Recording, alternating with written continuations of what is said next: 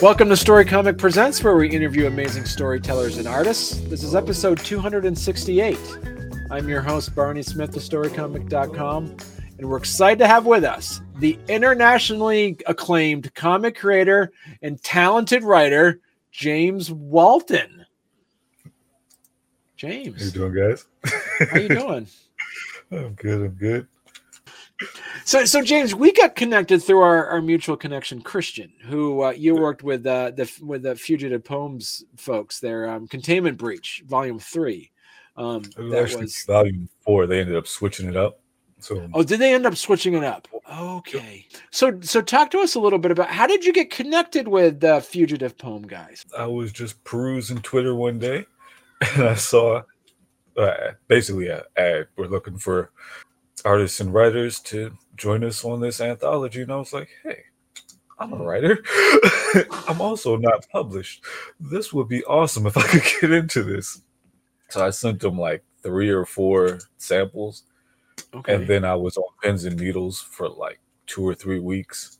And they sent me an email, hey, we'd love to bring you on. And my heart dropped. I was just like, oh my God, someone actually wants me to write something for them. And then from there, I was just like, okay, it's settled. I'm going to start doing this thing. Mm-hmm. so, so, so, what was that intro that you that that you sent to Christian? What was it that that that you sent to him? It was like a six-page piece on a character in my own universe, which mm. is based on the Egyptian god Set, which within the universe we'll meet him sometime. I don't know when, but uh, he was cursed to be split into separate aspects of what he's the god of. And in that mm. particular piece, he's the god of violence. So he kind of wandered around the city and he kept coming across acts of violence. And he's like, the whole time, he's uh, philosophizing on why people are violent. And he comes to the conclusion that I actually don't remember what the conclusion was. I haven't read that thing in a long time. I think it was like it's human nature or something like that.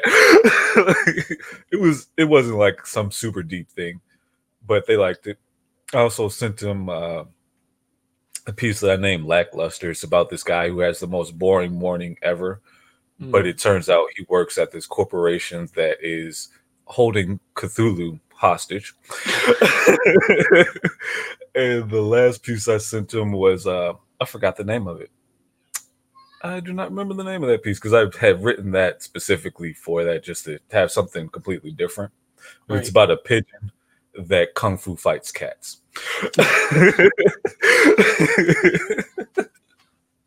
I just wrote that up real quick. I was like, I need something that's completely different because I felt like the first two were kind of monster things. Right. Right. I need something else. So right. Like, what about a pigeon that fights cats with kung fu? There you go crap out of them. yeah. So so so t- so you're able to so so you're able to connect with Christian, and so you or you yourself write the comics. So who did we? Who was he able to pair up with? Your who was the artist for your story that you wrote for Containment Breach? It was a Troubled Odyssey. Okay. They were they were awesome. I can't even think of a better word. They were awesome. It was a it was a great experience. Like I wrote it up, Christian edited for me, which was my first time ever having to work with an editor. That was awesome. It's like he, I have a tendency to overthink things. he was just like, "No, dude, just do this." and the whole mm-hmm. story will make sense. And so I did that, and the whole story made sense. and then we got it over to Trouble, and they just took it and ran with it. Like we didn't have to change anything. They just were like, oh, okay, this is the script. How about this? And I was like, that is exactly that's exactly what I saw when I wrote this. that was really so. Was I, am really curious. I, I and, and I, I want to talk to you a little bit about your your debut your debut comic, Stagnant Waters. and so what I love about this, and we're talking about that before we went live, is like it is gorgeously produced. How much has this story evolved the the almost 20 years since when you first wrote it initially? To the point that it is essentially a completely different story. like, the the very first version of it was um, it was more akin to I don't know if you remember this game. It's really old. It's from way back in the Super Nintendo days. It was a uh, Chrono Trigger. It was a lot of more course, yes, yeah. Chrono, of course, yeah.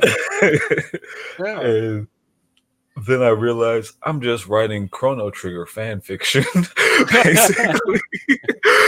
so I kind of started tweaking things, and then it became a little more superhero-y as it kept going, and then it mm.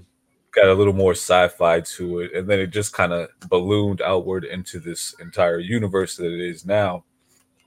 But there are still some things that are the same. Like there's some of the the backstory that actually comes from back when I was 16 and I was first writing this thing. But if I were to show this to 16 year old me, they'd be like, this is something completely different. What is this?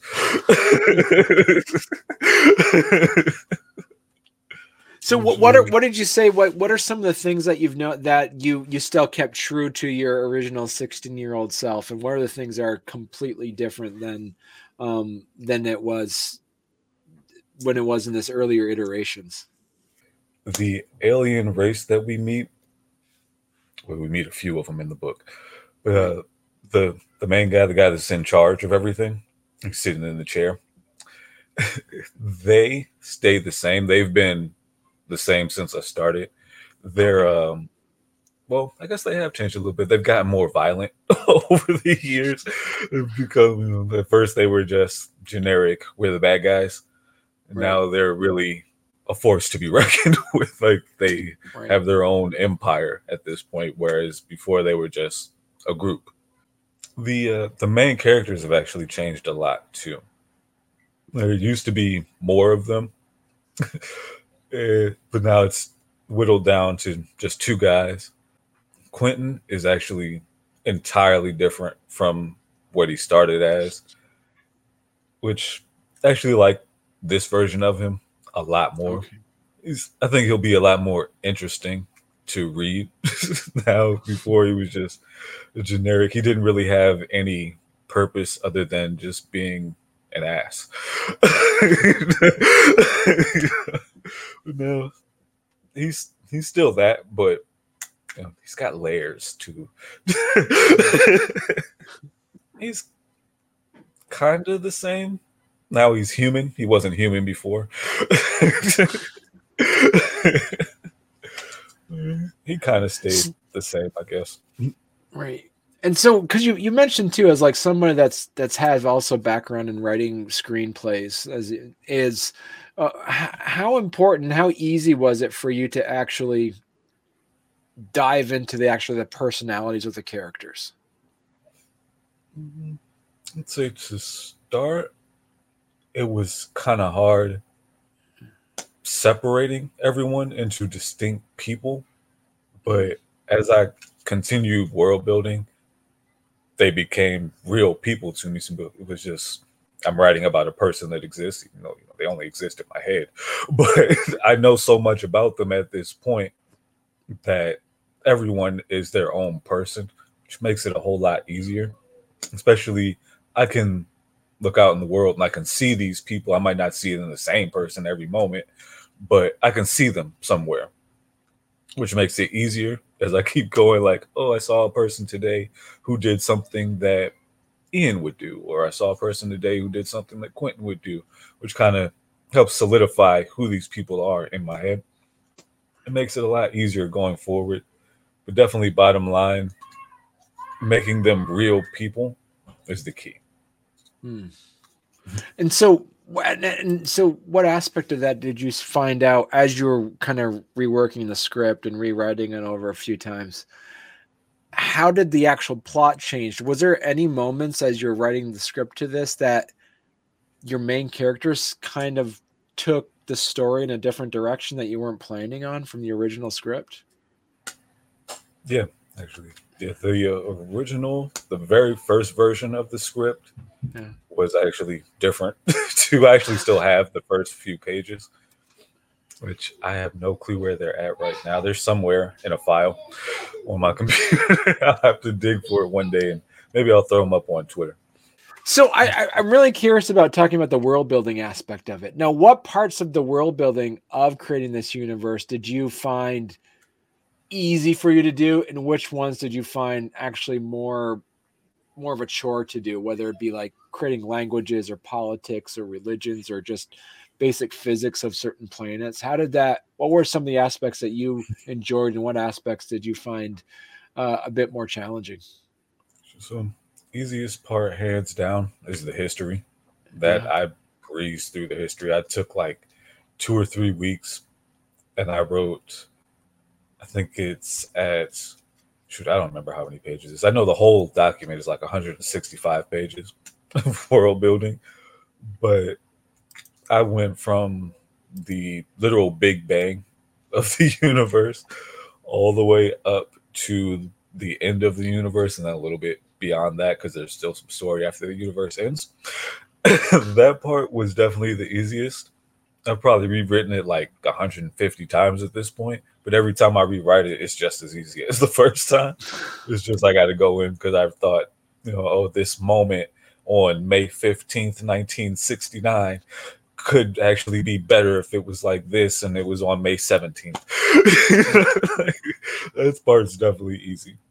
But the figuring out the physics of everything, Mm, that's the hardest part. Because it's like I want it to be believable. I don't want Right. to just magically we can do this. I want to be able for someone who knows what they're talking about to look at it and go, yeah, that that could work. It's wrong, but it could work at the very least. You know? Like I'm not a scientist. I'm not going to get everything right, and I'm not even going to try to get everything right. But I want it to be close enough that it makes sense. So like Mm. the um, just as an example, the uh, faster than light travel. I, I have a magic way for it to work, but I'm trying to have that have some scientific backing to it. Like, mm. yeah, we have this magic or that makes it easier to have faster than light travel, but it's based on zero point energy. So someone with a degree who knows what they're talking about can look at that and say, yeah, maybe.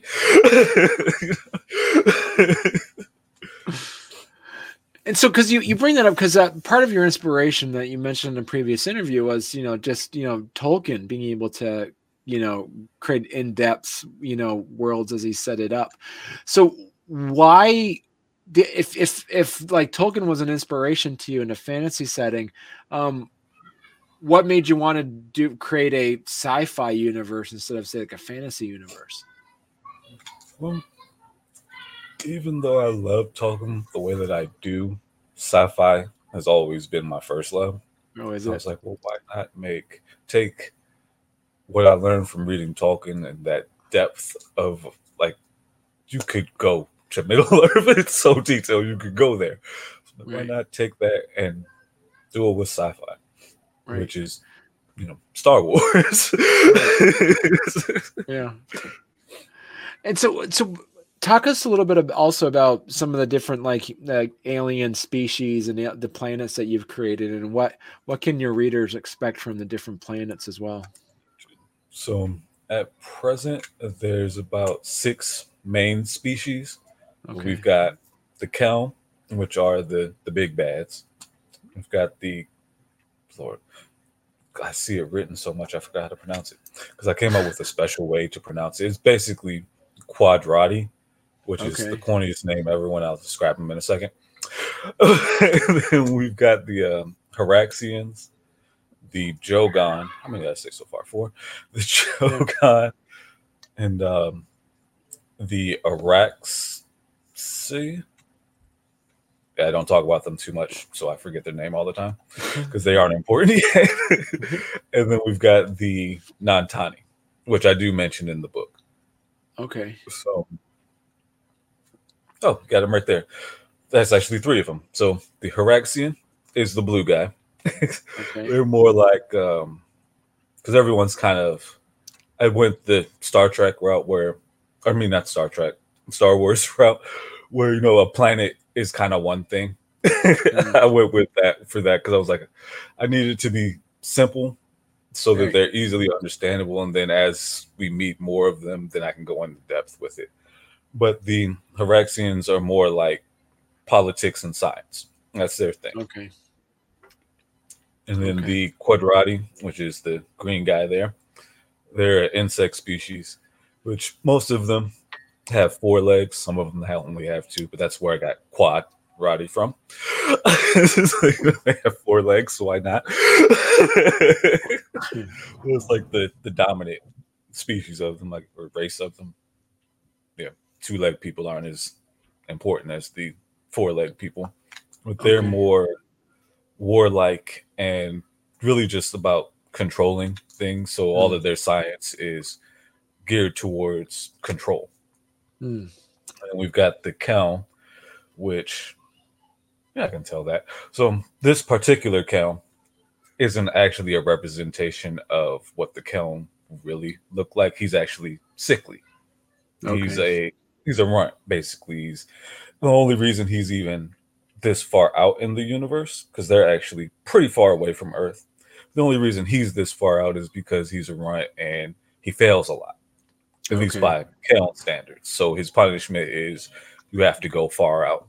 That's what you can do. You can go prove yourself Okay. somewhere far, far away from us because we can't stand you. Okay. yeah, so he's the sickly version of them. When He's we see one, version. they'll be, they'll you'll understand why they're the force to be reckoned with. Right. We've got uh, Yulan here. He's a Jogon. Uh, for the Jogon, they were actually conquered a long time ago. And so the Jogon that we see now aren't the actual original Jogon. These are genetically engineered by the Quadrati to be Oh, controlled. Is Okay. They're essentially like the the perfect warriors. So Hmm. the Quadrati said, "Okay, you're already perfect. We can make you better though, and we can make you something we can control." So so stagnant waters. I'm very curious about the the the, the meaning of the title. When people see the word stagnant waters, what's uh what what's the, what's the meaning behind the the title of your series? So one of the main themes of the story is that the universe is changing. Hmm. So I thought, what's something that doesn't really represent change, but there's some change that comes from it.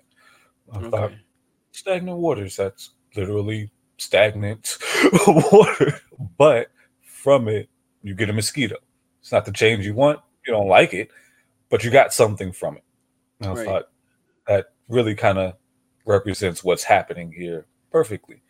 Hmm. Universe is changing, but it's changing in a way that nobody's really gonna like. Right. but it's changing. Right. Yeah. And and so so talk to us a little bit about your two main characters. I know one of the one of the taglines that you talk about in this book is like you basically have these two the, the these two characters that could either be the salvation or the destruction of the universe or something along those lines. Yeah. So Yeah. With Ian and Quentin, they're kind of thrust into this thing. Hmm. They're really put into a situation where they're going to have to decide what they're going to be to the universe because they are essentially the crux of that change. They literally are the keys to what the Kelm have been looking for. And through that, things are going to happen that is really going to define which path either of them choose. And you know, one path saves the universe, the other is going to lead to its destruction. I'm really going to have fun with playing with how they deal with that decision, Hmm. which I think I talked about it before. Whereas Ian wants nothing to do with it. He's not that kind of person. You know, he's really reserved. He doesn't want to. He's not going to want to have to deal with this. Whereas Quentin is essentially a narcissist. So mm. finding out he's the center of the universe pretty much is going to be awesome for him. it's, it's really going to be fun when I, especially when we get deeper in and things really open up and I can really start revealing secrets because there's so much more to why they're the center of this, both on Earth and just in the universe at large. It's, it's gonna be awesome. I kind of wish I could just tell you the story now. Because you mentioned that like initially you had about 170 pages of notes put together for this, yeah. and how much now that issue one is already created, and you know I'm sure you're working on issue two as we speak. How many how many issues do you see like your your your initial story arc take place? The initial arc is in three parts. Okay. Right now, I'm kind of tweaking it a little bit because the the original version of the arc was going to be three 12 issue arcs. I was like, mm. that might be a little long to get all of the answers that you're looking for. And then there's still more to go after that. Right. So I'm kind of tweaking it to get it down to six issue arcs and really build up to this climax moment that will reveal all of the secrets by the end of all of it. Okay. All right. And so where so uh, and, and so what are some of the aspects of it that you that you feel as though that uh, when we're talking about you know the, the actual you know the, the creation of the the arcs and, and the creation of the stories without giving anything away obviously um, is there anything particular that you even like to reread and smile about thinking wow this is i can't wait for you know the my audience to discover this aspect my absolute favorite is actually the introduction of the scribe, which is the guy who's narrating. Because mm-hmm. he's not just narrating, he's actually a character in the story. Oh, cool. So he's, he's actually, yeah, I, I, can't wait to reveal who he actually is. Because that's going to be awesome. That's a that's a ways out. but definitely that. And then my next favorite, just because I, I like history stuff too, is going to be where their powers actually come from. It's like in the ah, okay issue one, it appears that their powers are coming from the guy who abducted them. That's not what's happening there, though. so I can't wait to reveal that part. Ah, the twins, the okay. time traveling twins. They're probably number three because there's okay. some stuff that they're gonna do that I can't wait to get to. I can't even tell you that part because it would tell too much. so, so talk to us a little bit. Uh, you went through halfway halfway through this. You were able to get another writer because this is taking a, a few years, and you were able. You had a delay on getting the whole thing together. Talk to us a little bit about the creative aspects you're able to do to introduce that second artist into their comic book? So, for that, that's actually how the transition page of the scribe came to be.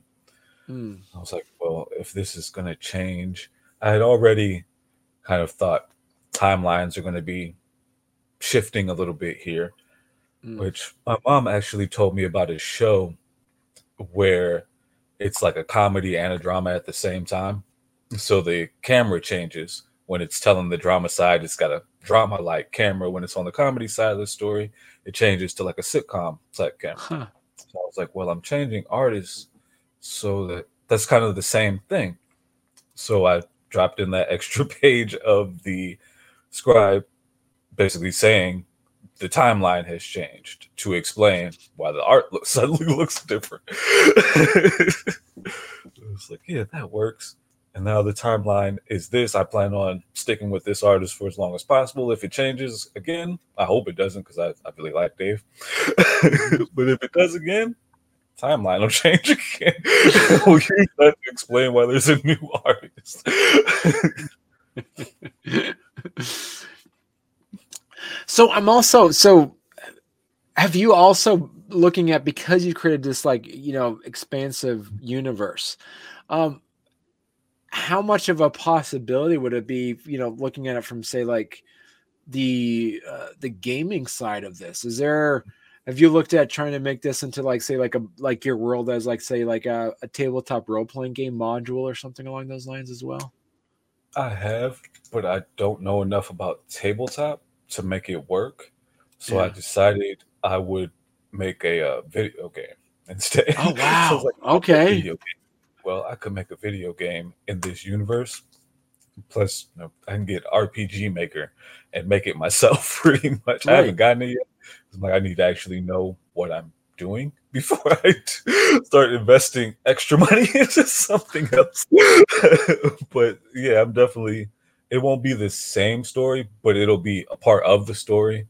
Okay. That is one of my goals. I want to have it cross multiple media platforms hmm so that you know, anyone I don't like comics. Well, here's a video game. You like video games? So you don't like video games? How about maybe this cartoon if I can get that done at some point, You know, or this book? You want some prose? Got some prose for you. Yeah, definitely want to have that shared universe, which that actually I was inspired to do that by Marvel. I was Mm. like, that shared universe is just it's awesome that I can look at a TV show and it I mean they don't do it as much as I wish they would, but I can watch a TV show and it has an effect on the movie. So I want to do that. A book, a video game, a comic, everything, and it all has bearing in what's actually going on in the universe. You can read the comic and find out maybe something you didn't find out in the game. You can see something in the game you didn't see in the book. right Definitely wanna It's- do that. So do you see this mostly as like say like a sci-fi genre or like a superhero genre then? I'd say it's more so sci-fi. It just so happens to also have superheroes. But Okay. definitely more so sci-fi. It's the- Right. The, superheroes really don't want to be superheroes, with the exception of one that we'll meet in issue two. Okay. All right. If somebody wants to actually pick up this comic book and actually download it or, or read it now, where's the best place they could go to? So right now we're on uh, Global Comics. I'm Okay. also going to uh, vpcomics.com. I'll be Okay. on there as well pretty soon. And I'm also on comics.com with an X. Okay. I as you say, you, you have lots of people who've been reading this and you've gotten great reviews for this comic book so far. So all those fans and readers that are out there that enjoyed issue number one, when can they expect to see issue number two? I'm shooting for by the fall, making comics expensive. it's, that's really the only thing slowing me down right now. Just making Right. sure because I don't want to ask anyone, hey, can you maybe do a little bit for free and I'll get you on the back end? I don't want to do that. I'm going to pay everybody up for it as much as possible to get as much done. So I'm saving up so that I can say, here you go, Dave. Do 10 Right. pages. We'll come back to the next 10. right. So James, if- if people want to learn more about you, where's the where's the best place they could go to? Best place is going to be Twitter because I, I'm there every day mm-hmm. posting a whole bunch of stuff. Mostly just saying, hey, come support my comic. But from there, you'll be able to get any other link that I might throw up. You know, if you want to go join the Facebook page, because we do have a Facebook page for the uh, publishing company, you can find the link on Twitter. Twitter is definitely my home. Okay, perfect. All right.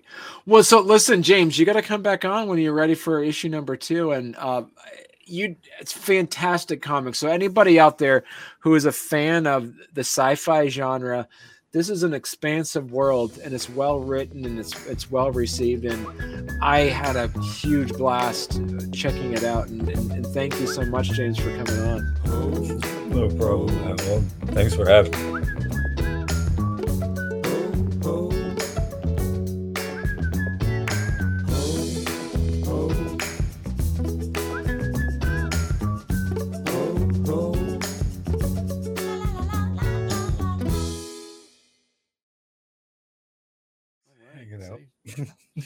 Yeah, I mean, before we went live, we are just talking about you. You wearing your anime T-shirt, you know, and I was talking about the fact that like I've never actually watched Naruto. Naruto, Naruto, right? Is that how it- Did I say it right, James? No, oh man, I know. Yeah. It's, kinda- it's a little bit off. It's Naruto. It's it sounds like you said it, but it's softer.